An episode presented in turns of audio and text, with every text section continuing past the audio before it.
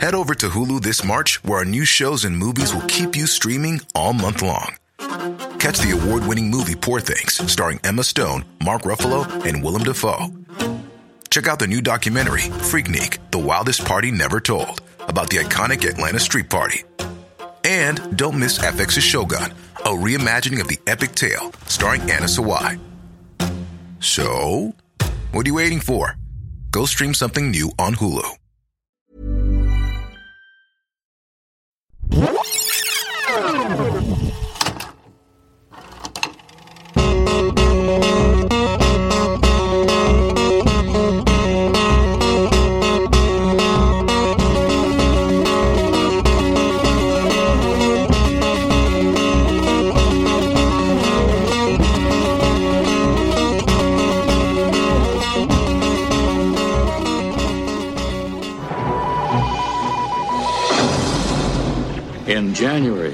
Message from an extraterrestrial source was picked up at the Parkes Observatory in Australia.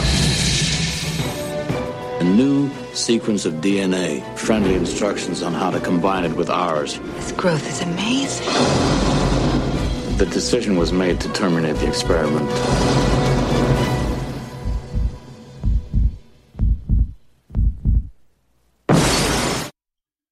Hello, welcome to Rewatchability on the Entertainment One Podcast Network. I'm Robert Larone. With me, as always, is Blaine Waters. and J.M. McNabb.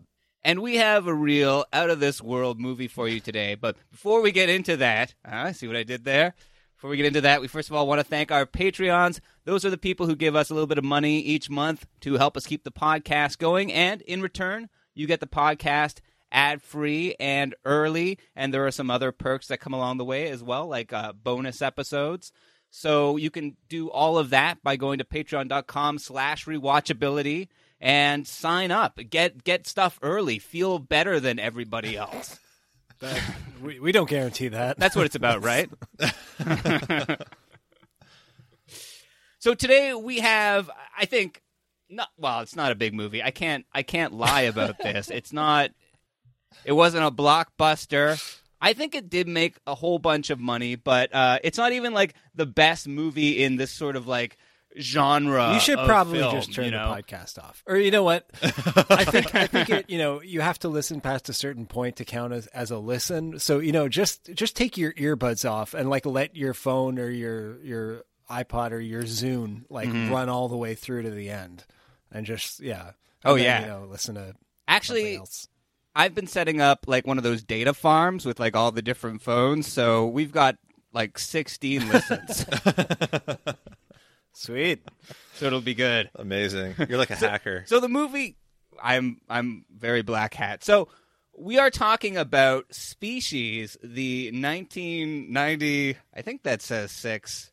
No, it's five. I think. Oh yeah, my my writing is uh, terrible. 1995 sci-fi action movie starring Natasha Henstridge, Michael Madsen, Sir Ben Kingsley, and this was, I think, sort of a big movie. Like in the '90s, sort of trashy movies could be kind of big. Like they still had like lots of word of mouth. What What about you, Jam? When was the first time that you saw Species? Well, I think first of all, I think this was a big movie because there are three sequels to this movie. So Yeah, that's true. I mean, that's not necessarily a given, though. There are lots of like sequels to bad movies. True, but I oh I'm not saying it's good. No, Let me Right, just right, put right. that on the record now. I- I Successful, not- yeah, it was successful. It, it had a cultural footprint uh, For sure. and that's you know it's something that people talked about for a while. yeah. And obviously, like, And we'll get uh, into it that. made enough money to warrant, like, going back to the well three times. Yeah. yeah, Yeah. And it was also yeah, it was before the internet. It was before like internet porn. So like to to see like a fleeting glimpse of nudity, like people had to schlep out to a movie theater and pay you know twenty dollars to you know go with a date to see some goddamn horror movie. Uh, that and that's and that's how it went for a long time. hmm but I, you know, I think I saw this movie at home on TV or something. You know, I don't, yeah, I don't have a great story. The only thing I really remember about from when it came out when I was a kid was I remember being at a library and reading like an old, not old, it was new at the time, but it was like a, you know, a 1990s it was either like a Starlog or a Fangoria or some kind of movie magazine like that. Uh, it was probably like a horror one, but they had like a thing about movie practical effects and makeup that year and there was a photo of like a spinal cord being ripped out of someone's back. Oh yeah. And I just mm. remember being really creeped out by that, but also not like reading the article. Uh, so I didn't know, you know, even what it was from. I just remember seeing that image and just thinking it was so gross. And then years later,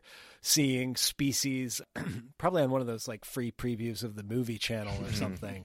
And seeing that scene and being like, "Oh, that's the movie that that gross photograph I saw in the library one day was from." So yeah, I I don't have any particularly strong feelings about this movie other than I knew it existed. I saw it. I I guess I thought it was okay. I never really wanted to watch it again. I remember there were people talked about it a little bit when that movie Under the Skin came out Right. Right. a few years ago because that was like kind of just the art house version of Species. like it's just Yeah. a very similar story. Oh my god. Um, but I was interested to revisit it more because of like, yeah, it being this kind of like cultural moment where where this this was a big movie, and also like all the actors involved were not Mm-hmm. people that I necessarily knew at the time. But looking back on it now, as an adult, being like, oh my god, it's Ben Kingsley and it's Sir Alfred Ben Molina Kingsley. You have to say sir. and and Michelle Williams, who we'll talk Forest about. Whitaker. Michelle Williams. There's there's like 18 Oscar nominees in this movie, Mm-hmm. plus like Michael Madsen. So uh, it's yeah, it's a weird thing to like look back on. So uh, I'm curious to uh, to talk about it with you guys. What about you, Blaine? So I was a huge sci-fi uh, fan. Cool. And it was cool to be that when I was a kid. And I wanted to see this movie, obviously, because it's about aliens.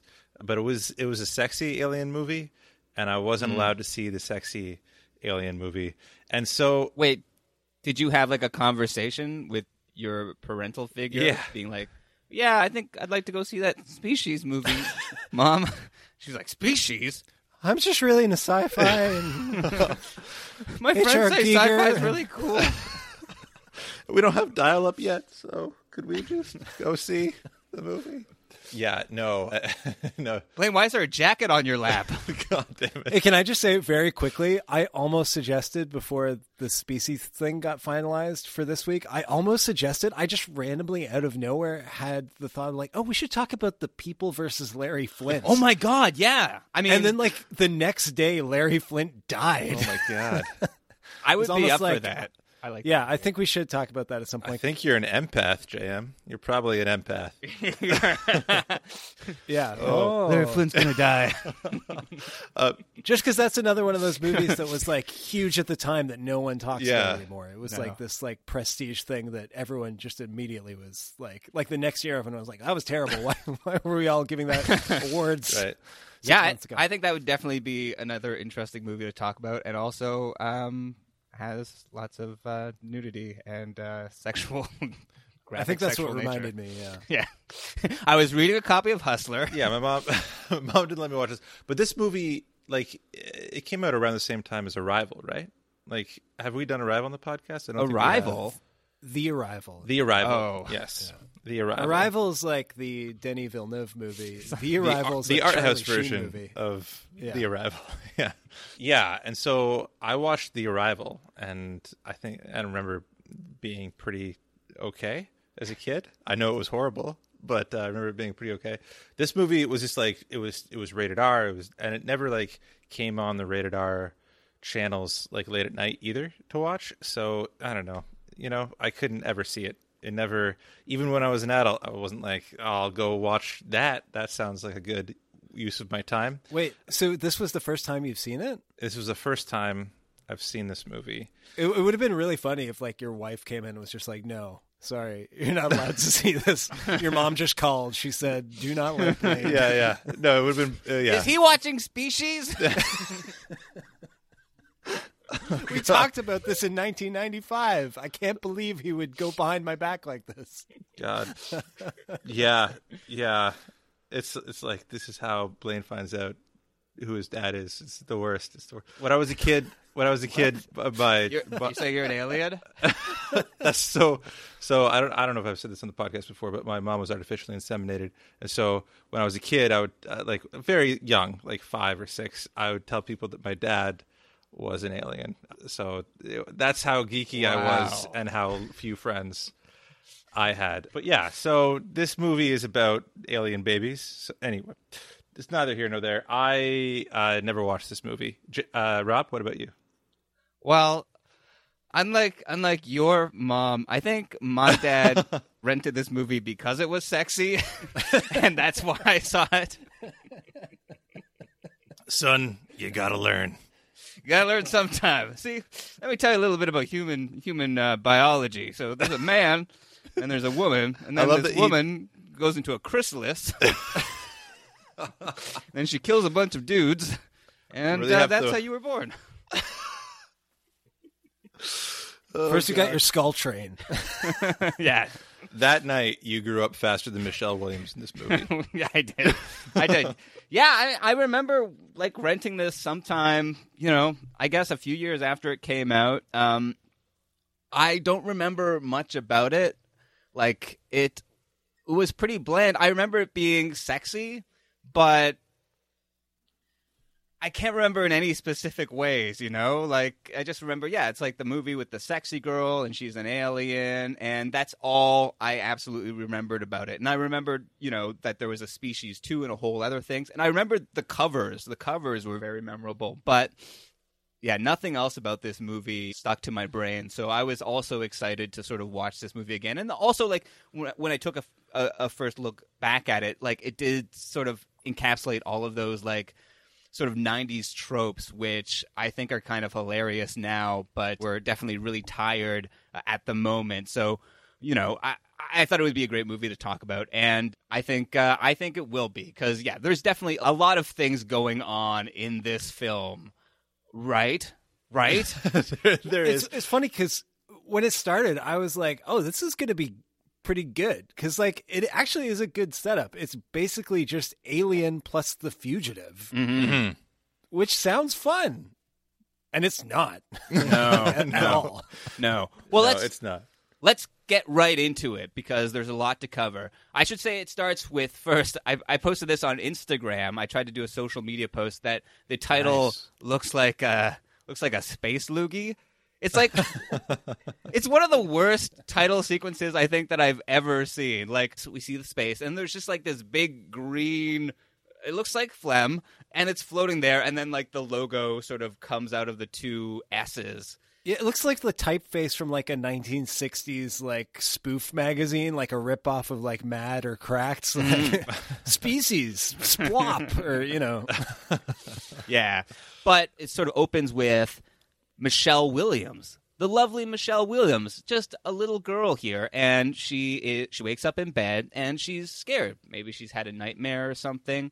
Uh, actually, I think she does have nightmares. She's always dreaming about the um, about about alien stuff, which we'll get into. But she wakes up and she's scared, and she's in this sort of glass cell. And Ben Kingsley is sort of looking down at her from this uh, balcony, and these scientists sort of come in and they start lugging these canisters of cyanide gas, which they're going to connect to the cell. And Michelle Williams, she knows what's happening right away, so she starts freaking out. And this is this is horrifying. I mean, But this is a great beginning to the movie.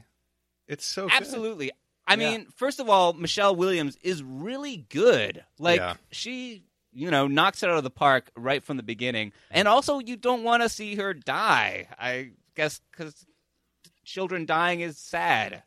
well, it's also you're starting, you know, you're starting the monster movie with the monster from the point of view of of the creature. Yeah. Uh, I mean, we don't know who it is exactly yet, but it, it's funny that like what ends up happening is so much less nuanced than this opening would have implied. Yeah, it, you kind of could have sold the whole movie on this opening, honestly, because it's uh, it's great. We're like, why are you killing the kids? So many great questions are raised, and then Ben Kingsley like looking down, just not saying anything, not having any Yeah. A emotion. single tear rolls down his cheek. yeah, exactly. oh my god, yeah. Where's my Oscar? but it seems like all is lost. Like she's going to succumb to the gas, but she breaks out in this like Kristi Yamaguchi style gymnastic. Is she a gymnast or a figure skater? I don't know. Figure skater. Yeah. I don't know. It's not I don't know figure the skate out athletes. for sale. it's she. It's some sort of uh, athletic move. Uh, it's very Triple impressive. roundhouse right out. Yes. okay, there we go. and she goes on the run in her pajamas, and everybody's like freaking out because they obviously wanted to kill her for some reason. Well, they're all dying too. That's that's one of the reasons they're freaking out because the gas leaks out. Right. Yeah. That's. It's also funny because they're in like full hazmat suits, but they're not wearing gas masks. And It's like if if I was about to gas someone, probably the first thing I'd grab is a gas mask. like I wouldn't worry so much about like you know the rest of the stuff. It's yeah, it's funny. The whole suit covers their entire body except their breathing apparatus. like the most. It's like I got to make sure my hair's covered up. Guys, serving they could these get rashes. that would be that would be bad. So she goes on the run. She like wakes up in a box car and kills a hobo. okay, so this is the first thing that like is not nuanced about this movie mm-hmm. is that like they're like, what do we do with this girl who's on the run? Oh, we have a character sexually assault her right away. Like this guy is like like touching her while she's sleeping, and she wakes up and like kicks him across the box car Yeah. I don't know. I'm just like that's that's shitty. It's He's just- also the first of several hobo type characters that seem plucked from like a 1930s cartoon. yeah. His bindle fell open. It was awful. yeah. I actually read that originally it was supposed to be a cab driver who she kills, but they wanted to make her more sympathetic. So they were like, just kill a homeless person. Nobody will care about that, right? Oh, Jesus. Yeah, this movie is so elitist. And I think I'm not even joking. Like on the IMDb, I was like looking through actors, and the name of the character I think was Boxcar Hobo. yeah. No, that was the actor's name. Right. yeah. He's like, they I had to think I've murder been him so they couldn't pay him. But that that whole like breaking in half thing that he does was pretty cool. I don't know. Yeah. I thought that was a kind of cool. There's thing. some good there's some good gore in this, some Mm-hmm. good body horror stuff too. And the the first part with Michelle Williams is really interesting because here she is. I mean, she we we sort of know that she's not human now, and we also sort of like have figured out that she doesn't really know how to interact with this world. So she's sort of like figuring things out and that's sort of interesting like she gets on a passenger train and she steals a bunch of stuff she figures out like money and steals a bunch of money. But they in order to catch her they have to assemble a team. And this is like my favorite part of 90s movies. Just where they like bring together just a whole bunch of characters without any like backstory or like reasons and just like sort of throw them together. And we have like quite the team here. We have Michael Madsen. Okay, so so Wait. he's introduced he's introduced kind of last in terms of like like who are we? Like I'm an astrobiologist. I don't know Right. what that means. And like and then it goes to Michael Madsen. He's like, well, if we're if I'm here, this is going to be a shit show. Like, yeah. Yeah, that could have just been the actor talking right there. Like it didn't need to be the character. well, we didn't think they cast Michael Madsen as the scientist. Let's be honest. I'm a neurologist over here. His his special skill seems to be that he owns a gun. He just has one handgun, and he doesn't really do anything. Like like I feel like I could have done what Michael Madsen does in this movie. Yeah. but yeah, they they establish him as this like this super badass. Everyone here they they recruit like the six or seven least qualified people to like even like on this like top secret like government research base like presumably they have people working there that could start right away looking for her like that don't need to take an afternoon to be like briefed about like And alien flown to genetics this base. Yeah. they take so much time to have to explain to these Also- people their plan Also, why did we have a whole scene with Forest Whitaker and a therapist at the beginning for him to be like, "I'm not treated fairly at work," and then he's like, "Oh, I gotta go." So what was that scene? About? What did we learn about him? like, absolutely nothing. Yeah. It was it was a waste of time. he oh is also yeah he's he's like an empath so he's not a psychic He's my favorite but he's character. like He's like empathic. Deanna Troi. He's we'll we'll talk about what he says, but he's his empathy is just like noticing things that are happening that are very obviously happening around him. honestly In the '90s, his, people were really oblivious, so it did seem like a superpower. His- like, his- "Anyway, see any racism? his empathy was like you know a two year old playing I Spy. That was his level of empathy. yeah, yeah. Well, I guess we all must be here for the same reason. Whatever that is. I'm Dan Smithson. And I don't know why I'm here either. But um, they say they needed me and that it was very important, so I came. What do you do, Dan? I. I'm an empath. Sometimes they show me awful things that people have done, and then I try to tell them why they did it. What qualifies you for that? I feel things deeply, that's all. Despite his character being ridiculous, I think Forest Whitaker is kind of amazing in this movie. Like, I love if I was everything. Forest Whitaker, star of stage and screen, uh, director of Hope Floats, and like I got this script, I would not be as committed as Forest Whitaker is to all of this bullshit that he has to say. no one He's else is great. Yeah. He's great. We also have Alfred Molina uh, Yeah. as uh, Dr. Otto Octavius or something else, and Marg Hegelberger. That's I think that's how you pronounce her last name. She is uh, I she's certainly from hope so. CSI. Yeah, Oh. I also know her from that episode of Frasier where Martin pretends he's gay. That's how I know her. She's perfect. Good one. I read on on the IMDb that she's friends with Joni Mitchell. So Oh. that sort of makes me like imagine a scenario where maybe like Joni Mitchell watched Species just to like support her friend. and then maybe wrote like a very tender piano ballad about Sil and motherhood and all that stuff. Yeah. Why wasn't Joni Mitchell on the soundtrack? I That's mean, what I I'm think that's- saying. Yeah, that's amazing. Pull some strings, Marg. Yeah, I heard she changed Big Yellow Taxi to Big Boxcar Hobo. oh God. But yeah, so Kingsley, you know, he he informs them all of sort of what's happening, and what it is is that SETI, the Search for Extraterrestrial Intelligence, sent out a like a kilogram of information out into space, and something sent something back, and th- they knew that they thought that it was friendly because it gave them a new formula for methane gas, which would solve all the power problems but it also gave them this instructions to inject this alien DNA into a human embryo.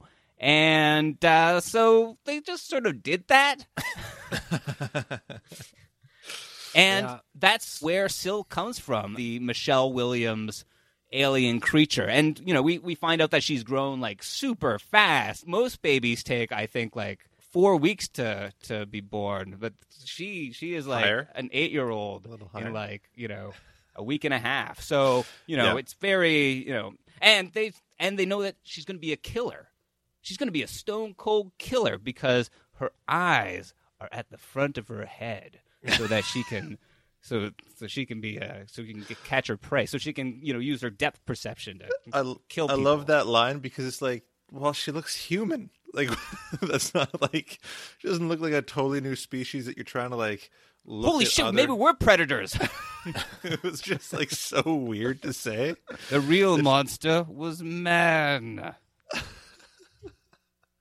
Yeah, it was weird. It was like it was like I guess everyone's a killer because they have eyes in the front of their head. I don't Maybe know. maybe maybe that's except for teachers. Teachers aren't killers for some reason because they have eyes in the back of their head too. I don't know. I can't figure it out. Their logic is so flawed.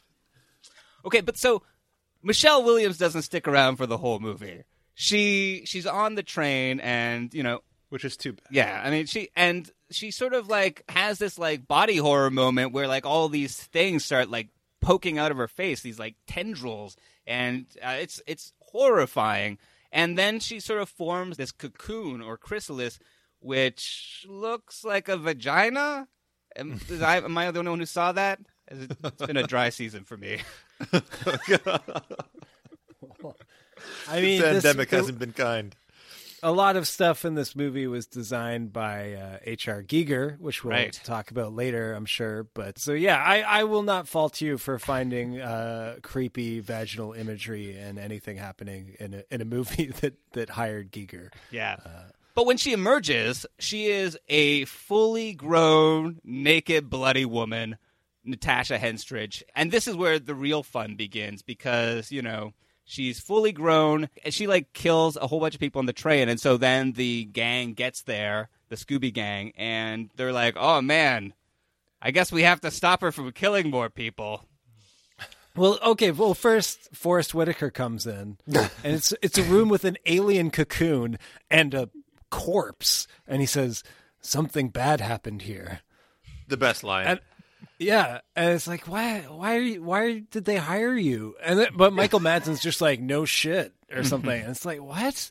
Why, why wouldn't he be like, why did we hire him? And and this is again, this is constantly happens throughout the movie until the end when he finally gets something right. Like it feels like maybe the first draft of this was like he w- wasn't an empath or he was, you know.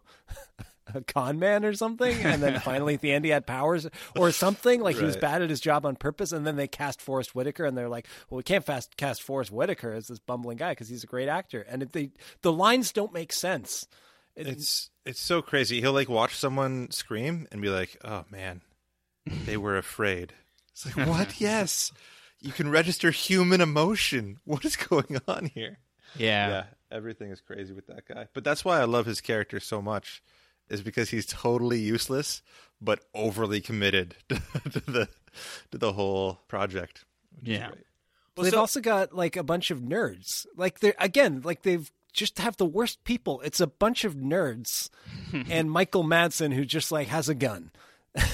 So trying to find like the most lethal and uh, the only other thing they do is they call helicopters occasionally. If they really need help, they'll call a helicopter. But why isn't everybody? Why isn't the whole? Why isn't the FBI or somebody, the army, looking for her? Yeah. like it's just these seven nerds. It really seems like Ben Kingsley is more suited to lab work and less the hunting and tracking sort of deal. Yeah, why? Why is this his job?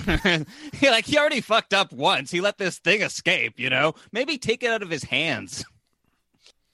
But she once she uh, is fully grown, she starts to uh, she starts to have needs and and wants. And she, you know, she she goes to the hotel and asks uh, this guy who I'm pretty sure is in Twin Peaks uh, where she can find a man. And he's like, "Well, there's a club down the street." And so she goes to the club to find a man. And there's I some, like, how he's he's like the only decent man in this entire movie. He's like the only nice guy. Which he's like, I need a man. He's like, well, obviously you aren't referring to me, so I this will. isn't a porno.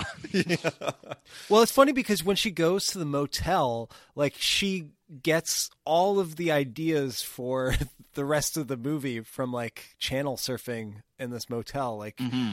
Something that you know, a twist that happens later. She sees in a commercial, and then she comes across like a softcore porn, which is mm-hmm. like weird. Like watching this movie, like I can't help but think sometimes, like, is this a commentary on something? Because like hmm. it's you know, it's kind of a soft core porn like movie in a lot of ways. You know, it is like an erotic thriller basically, but then we have a scene where the character where the alien character gets the idea to like search for a male companion from watching a shitty softcore movie on TV. Is this like is this holding a mirror up to Hollywood? No, No. obviously not. It was directed by Roger Donaldson though, who is like has directed Yeah. some good stuff. Cocktail. Cocktail, The Oh. Bounty, um, some other stuff. All right. Yeah. Thirteen this. days. Yeah, and Species. Okay, sorry, but go on. Is wait, is that guy from Twin Peaks? Who did he play in Twin Peaks? He played like a, a sheriff from a different town that they go to visit. He might have been in Twin Peaks: The Return. I can't remember. Oh no, Yeah. y- you know what it is? He's in uh the the the Fire Walk with Me or something. he's in Fire Walk with Me. Yeah, he's he must be the sheriff in like the other town where uh where like Chris Isaak and Kiefer Sutherland go. Yeah, exactly. I, I just saw his face and I'm like, that guy is probably in Twin Peaks somewhere. so I looked and he was. Totally. Yeah, and so at the club, I mean, this is you know she she decides that she's going to get a man, and there is some competition. This this woman, you know, basically like, um, I don't know what the word for cock block is when it's an alien. but uh, that's what she does, and then later in the bathroom, she's like, "All's fair in love and war, huh?" Well, she i mean you know the next the next volley of that battle does not go well for her because Asha Henstridge like puts her arm through the back of the toilet stall and rips out her spine Oh, How did she even like? Where did she go? So she went outside, like found whatever the next, like what room did she go in to do that? And how did The she like know room. what stall to go to? yeah, I know. It was all so crazy. Also, what's with this club? Where is there a club where these women are fighting for men? Oh, well- does that club exist in the world? one part of this movie What? i like is where they're like she could be heading anywhere she could be in la anything goes there The It's like, oh, there's just so much debauchery and everything that you know nobody will notice if somebody is like ripping out people's spines and breaking them in half. well, no, they're right because the club is also like their idea of like this like super trendy like uh sexy club is like basically just a normal nightclub but with like circus performers giving each other hand jobs like in leotards Yeah, you haven't been there. You haven't been to Leotard Hand Job. Cirque. you, you haven't been to cirque de soiree Oh, that's better. yeah, yeah. But I mean, she does. I mean, the one weird thing that she does do uh, is that she walks down. the one weird thing Okay, she several ripped weird out a woman's spine Yeah, but Hey, that's not weird if you're in Mortal in Kombat. L.A., you know, it's fine.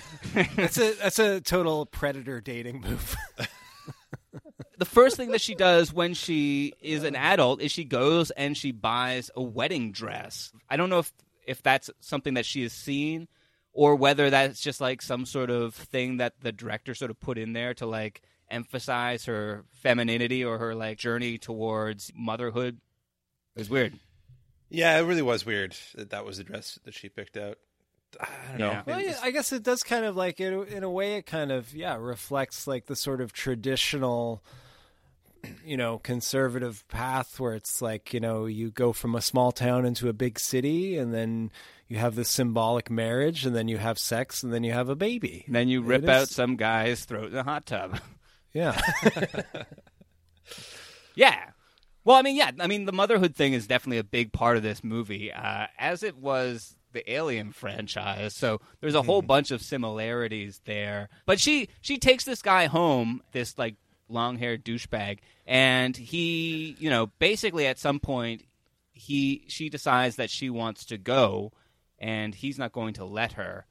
So she kills him, and so that's another guy that uh, that that they're investigating. And, and then- again, this movie, th- this movie bumps up. It comes so close to being like, yeah, like having kind of a message or Right. being like, you know, vaguely like feminist, where it's, you know, she she does like her first kill is this guy who's like, you know, not respecting her wishes. And, Well, he's gonna rape her. d- Yeah.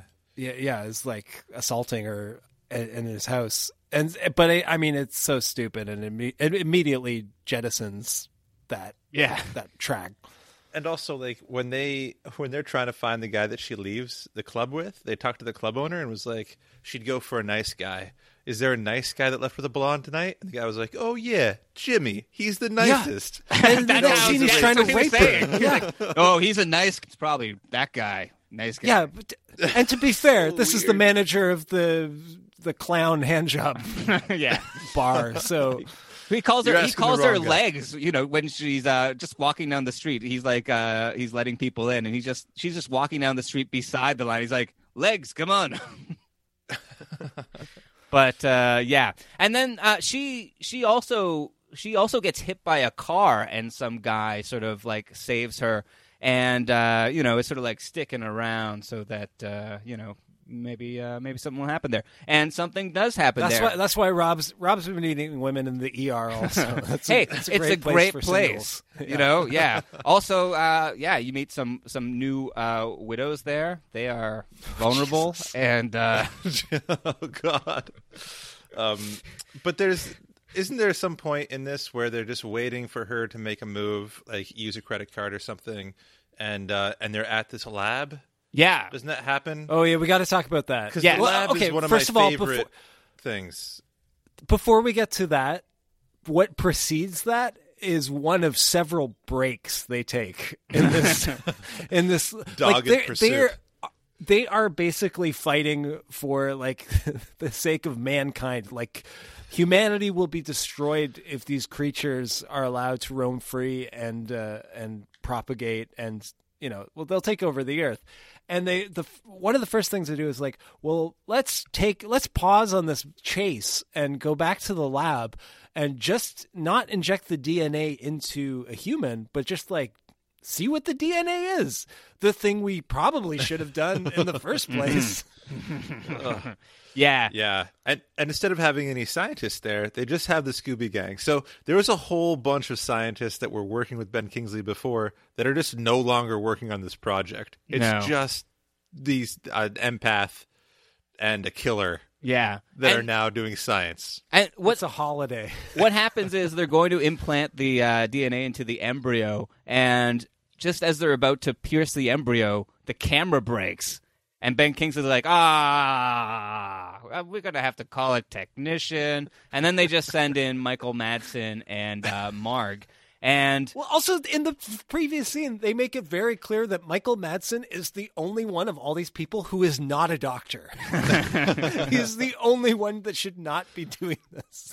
Yeah, but I mean, like you know, he's probably a guy who's more suited to like hooking up electronic equipment or something. You know, He does have a gun. Yeah. Oh, yeah. I forgot he, he's got yeah, a gun. He knows. can put bullets he knows into a gun. So he must be adept at handling small metal objects, right?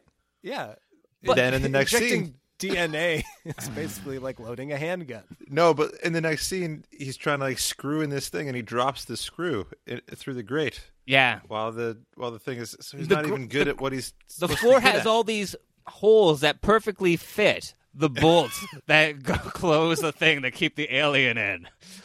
Oh, and by the way, they've moved this whole lab from wherever it was when they were first flown to it to L.A. Right. to do this science. And, Like, they and just because it's purpose-built closer this. to the scene, man. Go to the Roxy, the Viper Room, maybe see Johnny Depp.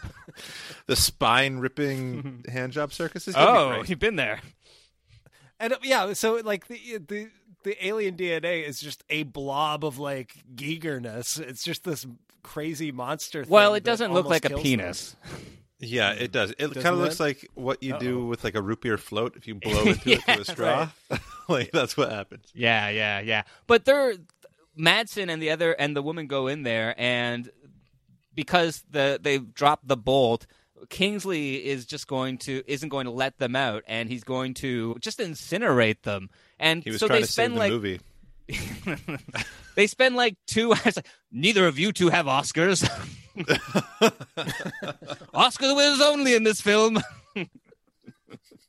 but all the all the rest of the Scooby Gang are just like, open the door, open the door. The buttons are right there. There's a red one and a green one. and Ben It's Kingsley up just has his meme. hand over the green button, hovering, just being like, I can't let them out. I can't let them out. No, but he says he says he'll let them out like if they kill it. It's Yeah. like, and then he arbitrarily gives them two minutes.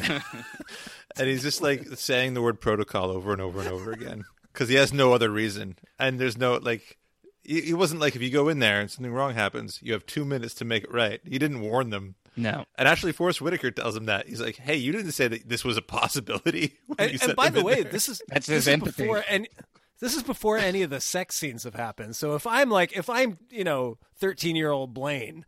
You're and right. I got to go see this movie. I and it's you know we're 40 minutes in and there's this blob thing like attacking doctors. I would be mad. I turned mad. Yeah, not mad. right. You've already um, seen Natasha Henstridge naked coming out of a vagina. yeah, covered in blood. It really confused you.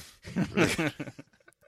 Hypothetically, There's not much time. We gotta get out of here. Better not. You gotta let him out. You can't do that. It might escape. I have to follow protocol. What protocol? Protocols by which we're running these experiments. Will you tell them not to go that one in there? 13, 12, Let them out. 11, 10, Let them out. I have to follow protocol. I have let them out. 7, 6, Go, go, go. 3, 2, 1. I hope you realize I had no choice. Yeah, sure. But the protocol to burn the room in two minutes if anything went wrong. Yeah. Well, they do escape, uh, and they're in the rest of the movie. Yeah, that is that is a, a weird, dumb scene. Yeah. Okay, so, sure. but then she gets hit by the car, and a guy pays for it, and then her bones heal super quickly. Mr. Lippman is the doctor, and he gets freaked out, and then she just walks out with this guy, and they get in a hot tub. Yeah, and they're about to have As you sex, as you do if you have a hot tub. But there's a phone call, and he wants to answer it, but she doesn't want to answer it. And then it seems like there's somebody at the door, so he wants to like get up, but uh, she doesn't want that. So Well, also, okay, this is crazy too, because like this guy is obviously super into her. They're they're both like naked in a hot tub, and his landline rings, and he's like, "I've got to get it." it's it's the phone. well, maybe he didn't have an answering machine. I mean, this was 1995. What, is he? Yeah, is he like an air traffic controller or like a heart surgeon? Like, why would he need to get out and get that call at that moment? yeah, it's yeah, pretty good I, yeah. It's it's also he's making his like uh, biggest attempt to be the final girl in this movie by being like, "Hey, I don't want to go that far with you. I'm fine with making Yeah. out in the hot tub, but if you try to take off my shorts, that's a big no for me." But he's still murdered. He's still his throat is ripped out. Yeah, it does seem somewhat arbitrary. At first, they're like, you know, oh, she'll attack anybody who threatens her, but then she's just fucking attacking anybody. You know? Yeah. And then they split up. So, and because no one has a cell phone, I guess they have car phones, but like Michael Madsen and the other woman from CSI are like working by themselves and they figure out who it is, but it's just them going at first. It's just now we're just down to two people trying to, trying to find this. And uh, and one of them is a doctor. Like uh, Yeah. and one of them's just a guy who That owns a gun. fumbles bolts. Yeah. Yeah, who can't yeah can't handle bolts. His bookshelves are always falling over. Bookshelves. Generous. but so they call. He doesn't answer. They they get there, and yeah, it's too late. He's he's dead in the hot tub. But there's no semen in the hot tub, so she hasn't gotten pregnant yet. So that's good because as soon as she gets pregnant, that's going to be bad news. I do feel bad for like whoever like the government scientist is who's got like their PhD in advanced whatever, and then like get called in the middle of the night. We need you to see if there's any semen in this guy's hot tub. That's why you called Doctor Cum. Sorry, it's Coom. No, it's Coom. Jesus. Well, yeah, okay, but you know, she does this thing where she. I mean, this part is sort of amazing. She she fakes her own death. She does this whole. She concocts this whole plan to like lure them to following her, and she has this like hostage woman who she's like cut off the thumb of, and she. No, no, she cuts off her. Th- oh yeah, I guess she But cuts she off the cuts woman's off thumb the- and her thumb. Yeah, It, that's a good scene too, where she first like she has the clippers and she cuts off her thumb. Then you're like, ugh, and then she goes for the other person's thumb. You're like, ah. Oh wait, okay, wait. Two things we have to talk about before we get into this plan, because one is right after the scene where they almost catch her at the hot tub guy's house. There's an um, there, the jump scares in this movie are just terrible. Oh yes, you're right. because there's there is one of the stupidest jump scares where they're they're looking for her and it's quiet, and then all of a sudden a squirrel jumps at that woman. And it's like you know, it's, you know, in like Alien, where like you know the tension's building, and then the cat jumps out, and like Yeah. the music kind of stops, and you're like, oh, it's just a cat. But you've Like- set up the cat before. yeah no but it's it's like the squirrel jumps out and it's like the music doesn't stop and like and michael madsen's like oh my god what happened and it's like for a moment it's it's truly about the horror of that squirrel Yeah. and like how upsetting that would truly be What movie is that where they're like exploring a house and a cat jumps? They're like, ah. And then another cat jumps. They're like, oh my God, I think we need to figure out this cat first before we oh go it's on. uh, community Oh, community. Okay. yeah There's another what a figure. it felt like. not a jump scare, but what you said reminded me of this amazing cut when the when Sil rips out the woman's spine. It immediately cuts to this like guy who kind of looks yes. like Fred Armisen, sort of screaming and playing the bongos, going ah. But like, so, but her scream doesn't match with his scream. You know, like it's not like it's not like a continuation scream where you're like, okay, that's a that's a cut. She tears the spine out, and then there's a second where you see it and silence, and then just cuts into the. It's just awful. There's It's another unpleasant. transition that's interesting too. There's like these two women talking about like you know, just making random conversation in the bathroom, and they say they say something like, "Yeah, but he still looks really good for his age," and then it cuts to Ben Kingsley looking like, yes, yes. looking not great, you know. I mean, he doesn't look terrible. Like he's trim. I thought that was weird too. Oh my god. Like, how bored was the editor in this movie? I think the editor one was Ben Kingsley. I, th- I think he must have been the editor. well, also Ben Kingsley's got this like weird like Miami Vice kind of outfit on for most of this movie. Like when it first started, I didn't remember that she rapidly aged. So when it was Michelle Williams at the beginning and he's wearing that Miami Vice kind of thing, I was like, "Oh, this must be the '80s," and this is a flashback. It's like, "Oh no, that's just that's just his life choice that he's made. That's how he, yeah." he's stuck there. Uh, but yeah, that's and then it cuts to him. Yeah, uh, there is one other jump Yeah. scare that I think is just atrocious that I, I will talk about when we get to it. Okay. okay, so oh, sorry. Uh, with after with sh- Michael af- Madsen at the scene of the of the accident when the car bursts into flames and she's lost her thumb. They they have find the thumb and they're like, you know, oh, it must have been severed in the door perfectly, like it was severed by Yeah, shears. right. Um, but then also when Michael Madsen arrives on the scene, he's like, hey, hey, get everyone back. It's like, what? You're you're a hired killer, are you? You're, you're like a temp. like, why are you telling everyone what to do? And everything Uh, you Michael just told Madsen, the FBI director to stand back. I- that's not cool, man. and everything Michael Madsen says in this movie turns out to be true. He's the smartest person out of all these people. Oh, yeah. doctorates in this movie. He says like, uh, you know, she, she probably didn't like him for some reason. Someone's like, oh yeah, it could have been because like he's a like not fit as a as a parent or whatever. And then he's like, he has a needle, probably a diabetic. And then this, and then the the woman who's the smart one comes out and is like, he was a diabetic, like with the bottle. It's like, what are you? Why is he right? Why couldn't you find that and that be your win? because Alfred he's a man. also, like, uh, sort of jumping ahead a little bit, like, um, after she fakes her own death, she cuts her hair and dyes it, and so she looks like a completely different person, like for real. Um, but she also like starts to have like sex fantasies about Michael Madsen, like she, Well, that's before. Yeah, that's before she cuts her thumb off. Right. But she has this like dream of Michael Madsen and he's just like, you know, in his undershirt. And she's like, oh yeah. he's a real man. He doesn't take his shirt off when he has sex. It's all, it's all in that like weird like black void of nothingness. It's, it looks like a Garth Marenghi scene or something. Like it's so, but with like a white frame around him. You know. yeah. Yeah, Uh, and, and he's the- in the A-frame shirt too. Like he's just like done looking at the bills and is really mad and been drinking. Like he looks awful. Uh, Yeah, I can think of a lot of other actors I would have cast before Michael Madsen if he was supposed to be this kind of Yeah. heartthrobby kind of guy. Yeah. Like, I like even yeah, I don't know. Uh, but also like the reason why she does that is we didn't talk about after the she gets away from Hot Tub Guy's house, she drives a drives a car back to the crime scene and sees like the Scooby guys talking about uh, what they're going to do, and she sees Michael Madsen and it's like, oh, that guy's was probably handsome a few years ago. and, uh, she uh, she also sees Ben Kingsley and knows how to read his lips Right. Yeah. Yeah. because we saw in an earlier scene like that they kind of like spoke to each other through the glass at the you know when she was imprisoned but we also learned that she didn't know how to speak and she didn't know english Yeah. so how like i get No, that she could read even. very simple things maybe but like he's saying like let's go back to the hotel and she's like let's go back to the hotel. It's like what? You didn't know the word hotel until you left there. Like what? How the fuck? And also like and again they're taking a break. They're like they're it's a manhunt for the sake of the earth.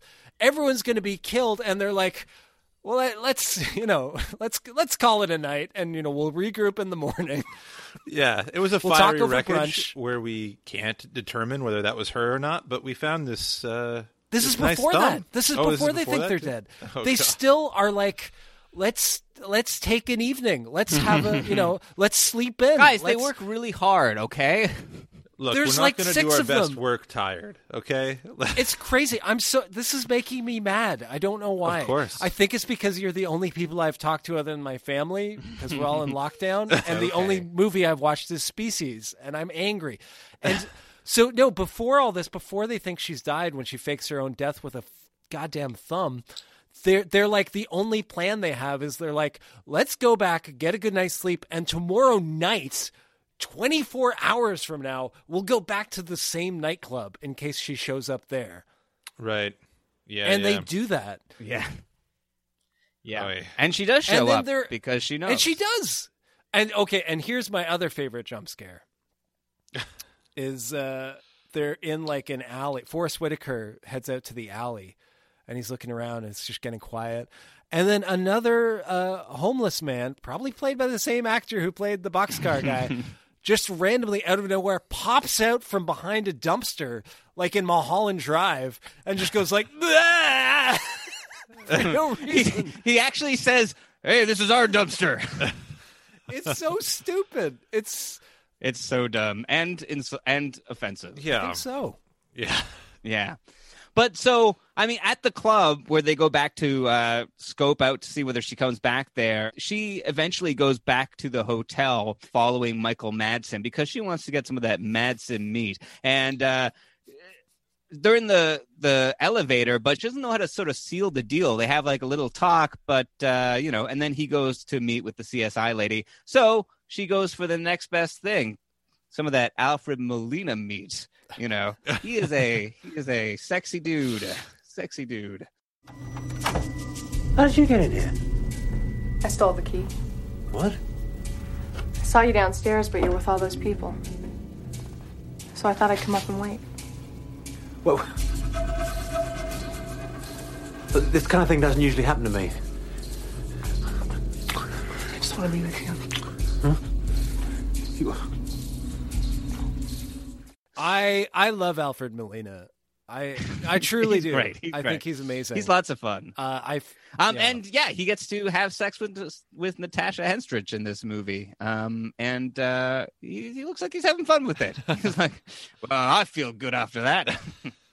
yeah, he's he's pretty funny in this scene. He's also like because he's kind of strikes out with some women in the bar.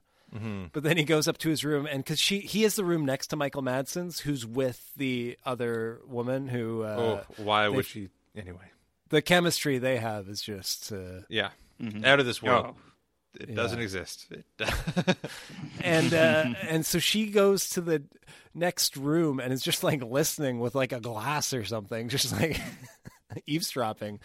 And Alfred Molina walks in, and then she's like, "Oh, I saw you at the bar, and uh, I've been waiting for you." And then she just takes off her dress, and he's like, "Okay." I have no reason to question this. but at the same time, Forest Whitaker is is empathizing really well. He's like having flashes. He's uh and and he kind of knows something's up. He knows He that- has he does his job for the first time in an hour and forty five minutes.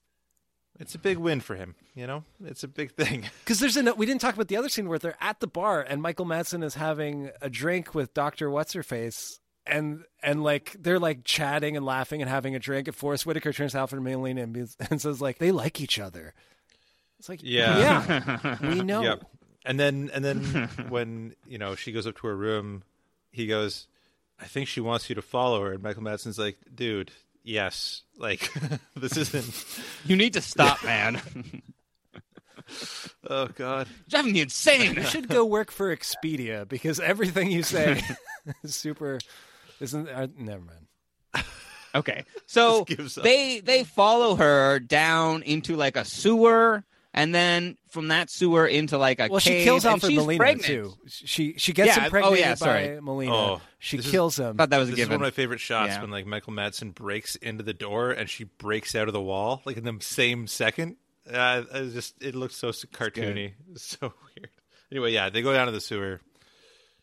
And this, I mean, this is where the final confrontation happens. But before she does that, she has a baby. Well, also, okay, wait, sorry, I, I keep having to back up because I honestly don't understand. They're in the sewer, and I think I looked at my phone for a minute, and then they're in like fucking Fraggle Rock or something. Like, where Yeah. are they're in a bat cave or something? that's correct. Yes.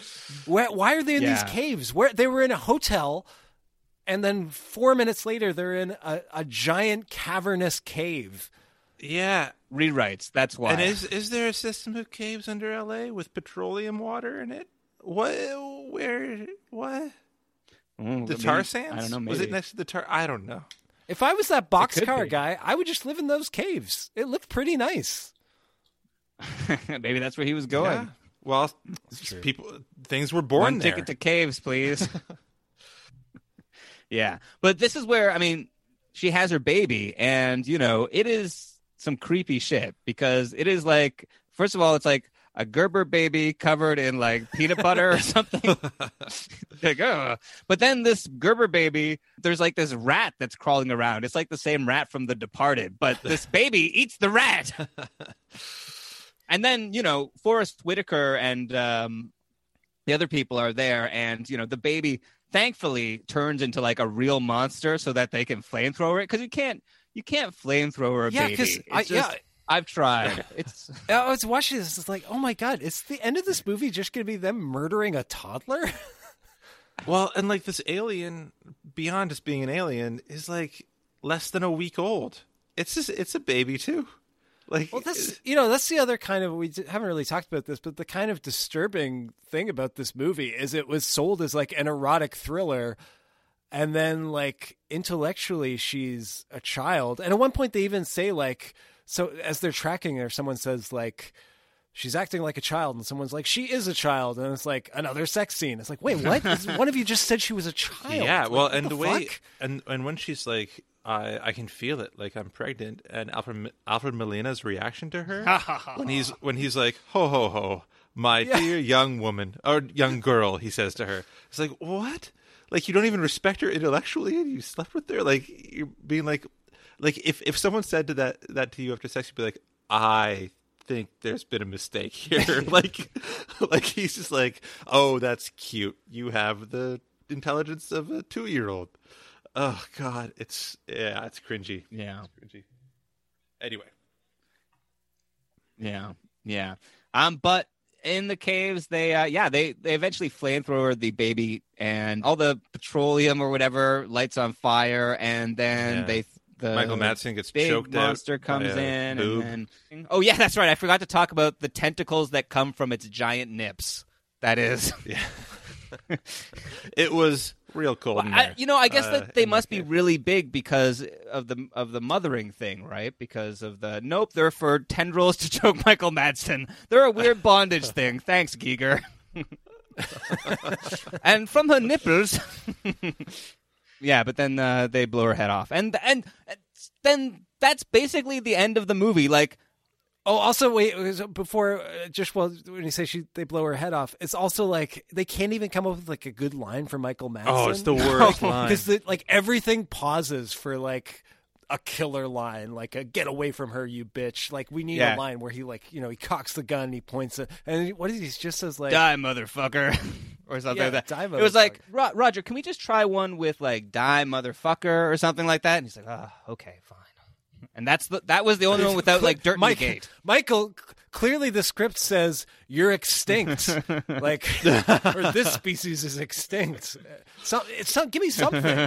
Yeah. die motherfucker well i mean that's not worse than the last line of the movie because they No. i mean they're all like exiting all these people who have had this like thing and they've come together and michael madsen and the csi girl have sort of had their moments and all that stuff and they should all be sort of brought together but uh the last line is the, is the csi lady being like man i've never been so happy to be in a sewer yeah. Never thought I'd be so happy to be back in the sewer. like what And then, yeah, Uh, I thought there'd be like another scene No, not in the sewer, but the movie just abruptly ends. Yeah.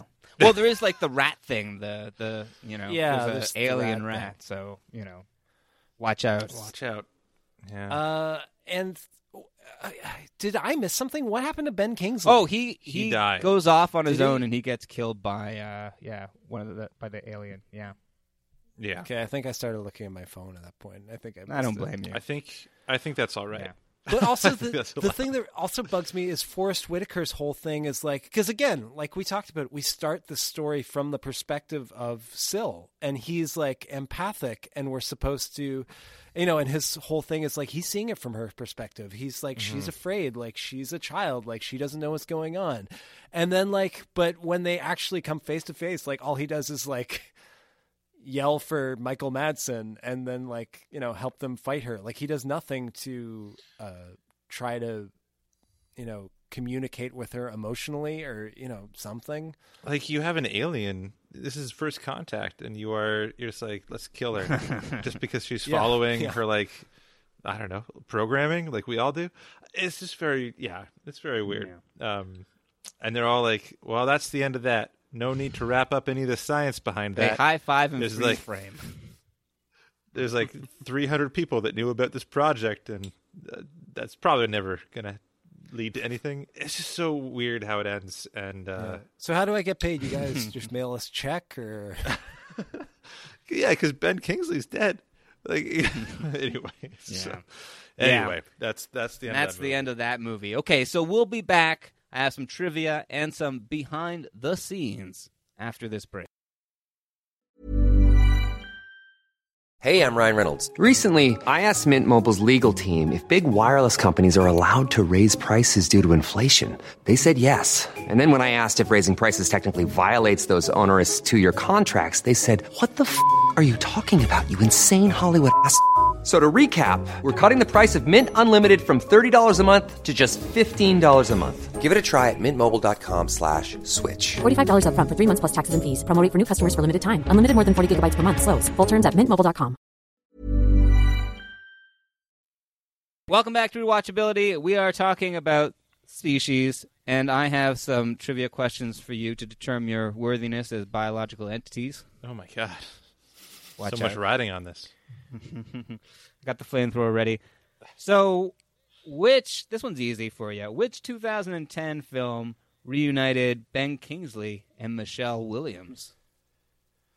Species Two. no, Species 2 came out in 97. Um, Was it? No, what year was it? 2010. 2010. Michelle Williams wasn't like the Baxter or anything. No, he wasn't No. in that. He wasn't in that. No, I don't know. Yeah, what was that? I don't know. Okay. Well, it was a big movie. Uh, it was Shutter Island. Oh right, yeah. Michelle Williams was in that. Yeah. She's yeah, she was his wife. Oh, okay. Yeah. Straight through the So- walls. Yeah. Yeah. Um, Ben yeah. Kingsley playing great. another terrible doctor in that movie. yeah, actually, I have to say, uh, you know, I don't love Ben Kingsley in this movie. I sort of think he doesn't really do anything. It's sort of a waste of his thing. Like he's supposed to be like, yeah, this Doctor Frankenstein guy, and he does do the single tear. Don't. I'm not trying to rob him of that, but the rest of the movie, he's just sort of like, I don't know. He's not like a great. He's not like a good villain. Like he's so, supposed to sort of be like the real villain, but uh, He phones it don't in. He phones. Yeah, he does sort of phone it in. Um, okay, so question number two: Which actor's first film role was in the movie Fast Times at Ridgemont High? Which actor from this movie? I Forest? Whitaker. Yeah. Yeah. yeah, Do you know who he played in? Yeah, he uh, plays the football movie? player. What's his name? That's right. That's right. Spicoli. No, No, that's the only character I know from that no, I I can't remember his name now, but uh, yeah. Yeah. I mean, uh, Forest Whitaker has had like a great career. I didn't realize that he was a really renowned director before his acting career really took off. I didn't realize that he directed Waiting to Exhale and uh, Hope Floats. Those are both movies that I've heard about. Wow. And he was the guy doing them. And uh, he hasn't done much directing recently. Um, I think since 2004. But uh, I don't know. He should get back on it. Uh, he's he is one of those guys that's like I've never seen him give a bad performance, or at least like even in movies that aren't great that he's in, like he's always doing something interesting. Yeah, Yeah. absolutely. Yeah, Yeah. for sure. Rogue One. I also liked it when he hosted the uh, the early 2000s Twilight Zone reboot when he was like the Rod Serling. Oh, I didn't know that. Yeah. He has Cool. a good voice for that. That's great. Well, Forest Whitaker was also featured in another movie that features aliens. It's sort of an action thriller. This one's from 1993, and it was directed by Abel Ferrara. I wonder if either of you guys can men- name that movie. Wait, wh- what year? I think it's 1993. It's about aliens. Yeah. Yeah, I don't know that much about Abel Ferrara. I was just thinking about him the other day. You're like, I got to know more about that guy. Or else it's going to come back to bite me. in No, the I was just thinking like I Oh, haven't seen that many of his movies other than like Bad Lieutenant, and I was thinking about that one he did with Christopher Walken. I think I should watch that. But uh, yeah, and I don't. The astronaut's wife. What? The astronaut's wife. That that was in like the No. two thousands with Johnny Depp. Nah, I, can't, I don't. I don't know things. No, it is Body Snatchers, which is a adaptation of the Invasion of the Body Snatchers. I remember the poster for that. I never saw it. Yeah, I remember the poster too. I have also never seen it, but uh, I thought it was interesting. It also sort of seems like a similar sort of movie. Obviously, the, the Body Snatchers has been done plenty of times, but this one seems to have like that same like '90s vibe that Species has. So I'm sort of interested in checking it out. Maybe if I do like a Body Snatchers, you know, every adaptation. We should do we should do that for a bonus episode or something because I rewatched the original Invasion of the Body Snatchers recent, Me recently. too. Really? Oh yeah. All right, let's Yeah, yeah, yeah. let's talk about it. And I was thinking I should watch the uh, '70s one again right after. So uh, Yeah. yeah, we could we could definitely let's do a bonus thing about that. That'd be great. Nice. Okay, that's what I got for the trivia. I mean, this movie, it sort of came out of nowhere. It was a big movie, but they weren't really expecting it to be a huge success. It was originally sort of conceived as a police procedural. And the way that they say this everywhere, it sort of sounds like maybe it didn't have aliens in it. But as I was reading on, it definitely did have aliens. But it was more like, I guess, cops uh, investigating aliens. Kind of like X Files, but with one case. Yeah. Well, I mean, definitely the Michael Madsen character fits more of the like Right. cop vein. You can sort of just like take him and then throw in a bunch of scientists, and um, that's sort of what they come up with. It was a big, successful movie, mostly because of the hype surrounding Natasha Henstridge's nude scenes. That was the big selling point. There was like a lot of promoting it in lads magazines. That's why a lot of people went to see this movie. It was marketed basically off of uh, Natasha Henstridge. You know, I'm surprised to hear that because like the poster doesn't even really hint at that. But I guess like all the commercials and the trailers probably played up the uh, the eroticism. Yeah. I remember like the making out in the trailer and then the thing through the neck. Like, oh, ah. I remember that from the trailer. Yeah. Yeah. Well, the producers originally thought, I mean, they thought that this movie, because they were going to focus so much on special effects, that they wouldn't need to, uh, you know, pay for any big stars. And it's, so it's kind of amazing that everybody that they cast in this movie ended up being a big star, like after this, because they were, like as we said, they were not nobodies, but I think the ecosystem was sort of different then. Like, yeah, Ben Kingsley, everybody knew who he was because Gandhi, but he wasn't like a big star. Mm-hmm. You know, yeah, Ben Kingsley. Everybody knew he was because Gandhi, but he wasn't like a big star. You know, um, and even but, someone like I mean, it like really Michael works out. It really works out I've in the kind uh, of poked you know, fun at retrospect. here. Anyway, like I, th- I, th- sure, I do think he's a good uh, how actor, and I don't even think he's that bad here. It's, it's mostly his character is just so stupid. Yeah, yeah. I mean, he's good at being Michael Madsen. It's just Yeah. like, why is Michael Madsen uh, in this So movie? miscast. Why why did they outsource this job to Michael Madsen? I mean, this movie did get like a little bit of flack as well. I mean, you know, it was. Uh, it's not very. It didn't get very good reviews, even though um, it did make a bunch of money. But you know, some of the critics sort of criticized it for sort of following the tropes of like you know female sexuality being monstrous. You know, Yeah. and uh, whenever I, I think we mentioned it in the last episode. You know, whenever women use their sexuality, you know, it's a big scary thing. So of course, like you know, the monster has to die at the end of this movie because uh, you know she has uh, desires and needs. And That's uh, depressing. Yeah, I kept I kept straining to try to find some like positive allegory in it all, and I I I came know. up with nothing. Yeah. There was a novelization of this book. Um, and the audiobook was actually read by Alfred Molina. I saw that, So yeah. That's kind of fun. I. I bet it's fun listening to the part where his character dies. where you get like a little chuckle when he. Do you think he? Like. Do you think he like juiced up the prose a little bit in that part, where his, where he's talking about his character being like he took off his shirt, his glistening muscles, his impressive six pack. yeah, that's right. He swept off her feet. He was a wonderful lover. Oh, what a big man you are, Alfred. The other thing we didn't talk about in this movie, I think you mentioned it, Jam, is the skull trade. Which Yes. it's Oh, only so weird. I mean, it comes out of nowhere. It's sort of part of Sil's dream. We just sort of like see this flash of this hokey looking train, but at the front of the train, it's like a Thomas the Tank Engine thing, but Thomas the Tank Engine's face is a skull. It's and his goth like- face. yeah.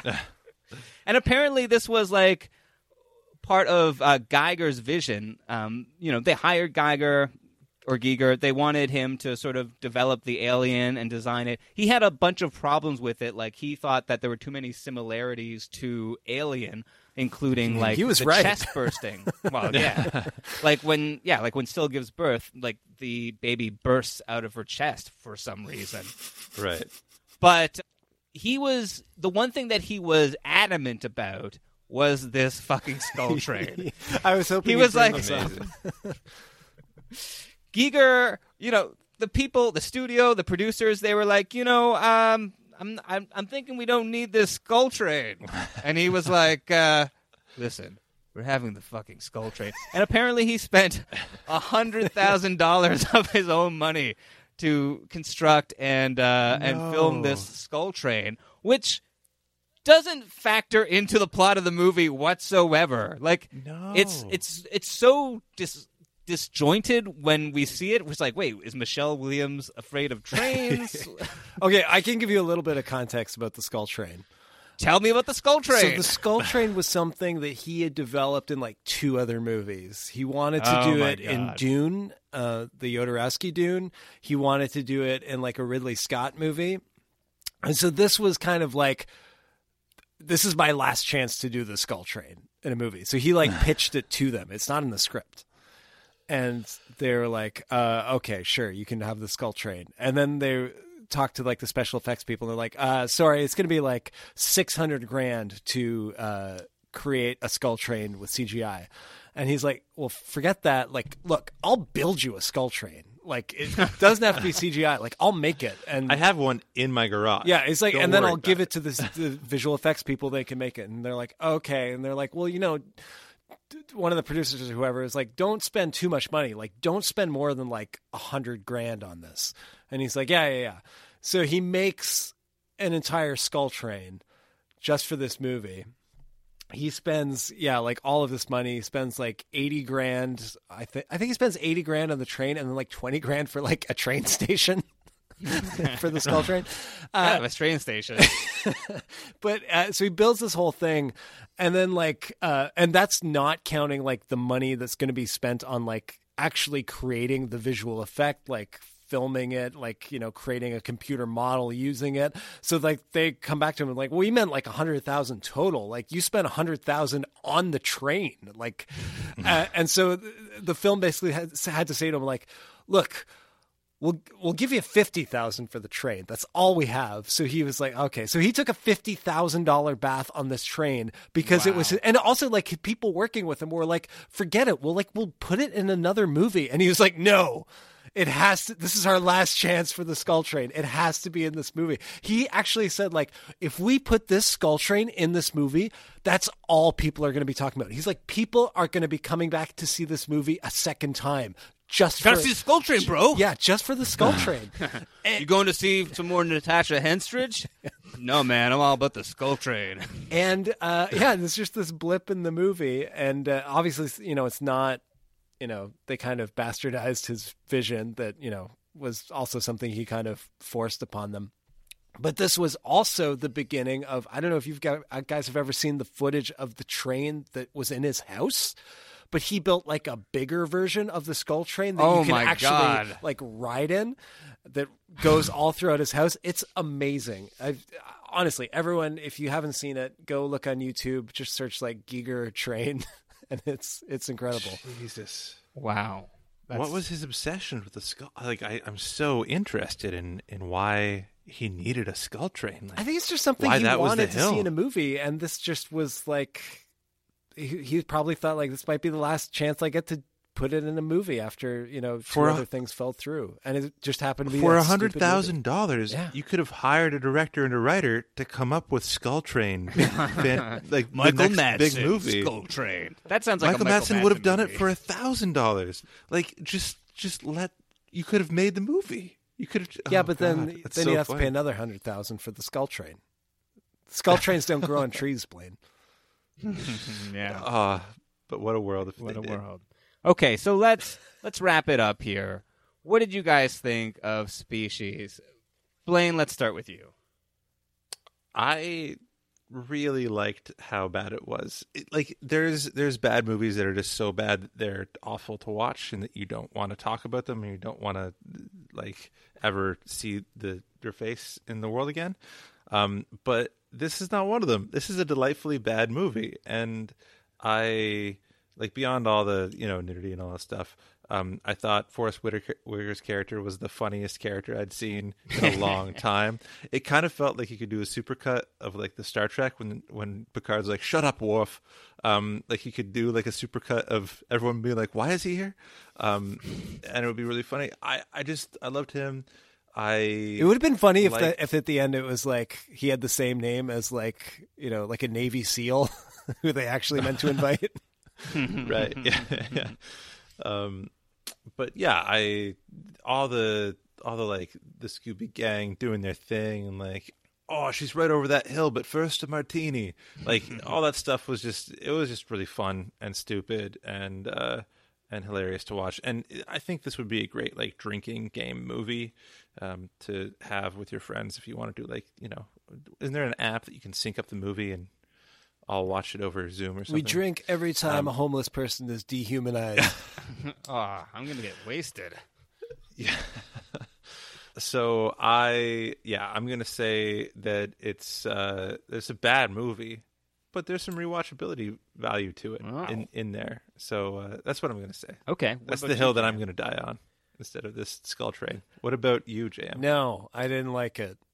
Maybe I hated it. I don't know. I yeah, I know what you mean. It was like I think I was just it was fun it's fun to talk about with you guys. It, it is impressively bad and yeah, I could see like watching it with uh, friends to like make fun of could be fun. But you know, Mm-hmm. my biggest problem was just how boring it was. Like like yeah, like That's why alcohol needs to be involved. yeah, like, uh, but I mean, it should be like a fast pace. Like, think about like the fugitive or something. Like, you know, it's just this relentless pursuit. But again, like we've said, they take several like breaks. Like we see them, uh, like going back to their hotel multiple times. I don't know. Um, Well, we've got to have the will they won't they of Michael Madsen and Marg Helgenberger. We we cared so much about it. we cared so much. yeah, I don't know. I just I don't, and I yeah, I don't. I did not like this movie. I thought it was a a, a skull you. train wreck, if you will. Um, wow. Yeah, we, we I, I do want to mention the sequels quickly. I will say it's not rewatchable. I didn't like it, uh, but it, there were multiple sequels. There was one theatrical and like two TV Mhm. sequels. I think. Uh, Yeah, from the Sci-Fi Network, Species Three and Species: The Awakening. I think. Yeah, that's crazy. Uh, yeah, and it, some of the actors are good in it, and you know, uh, it's a good cast. But man, what a fucking yeah! Don't Skull train wreck. Don't do it. but Rob, what about you? I have to say I agree with Blaine. I thought some of this was so dumb. It was fun.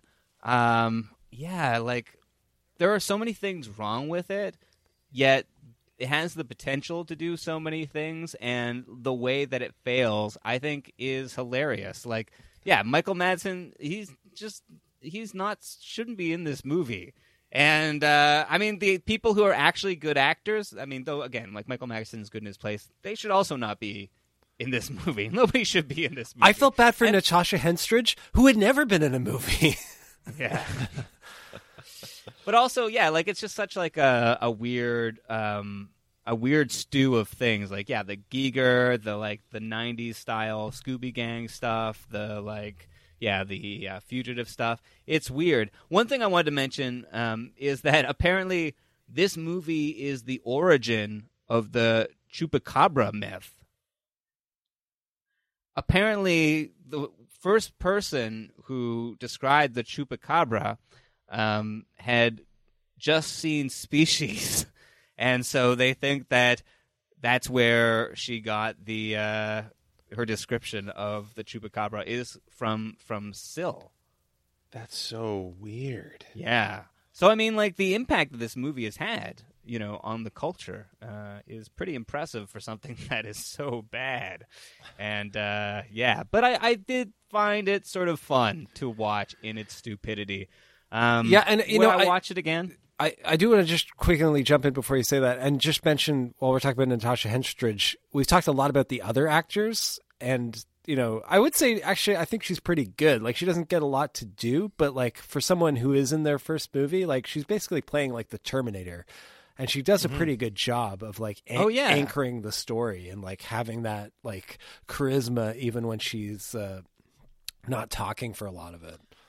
Yeah, and well, also like you know, there are demands with like a a role that is supposed to be sexual, and she pulls it off really well. Like that is a performance that she has to do, and it's really good performance. And she's yeah, she's a really good actor in this film. It's just so weird, like the weird the way that the perspective changes from like from like yeah the the child alien to like, and then you know we get we sort of don't see as much of Tasha Henstridge as the protagonist in that sort of like from her perspective after she's grown. It becomes more about like the Scooby Gang.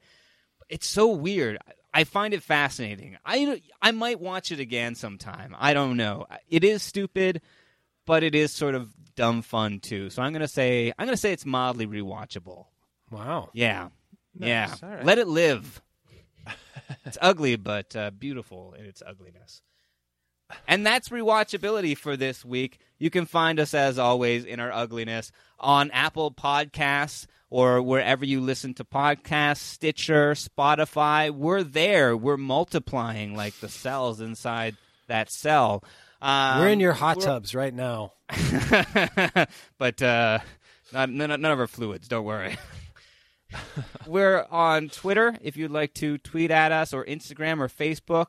You can find us there, follow us there. Also, don't forget to go to Patreon if you want to become a Patreon and get the uh, the early and ad free episodes and the bonus content. And also, you can go to TeePublic and buy a rewatchability T shirt to cover yourself if you've been born naked out of a cocoon. It's handy. and that's it.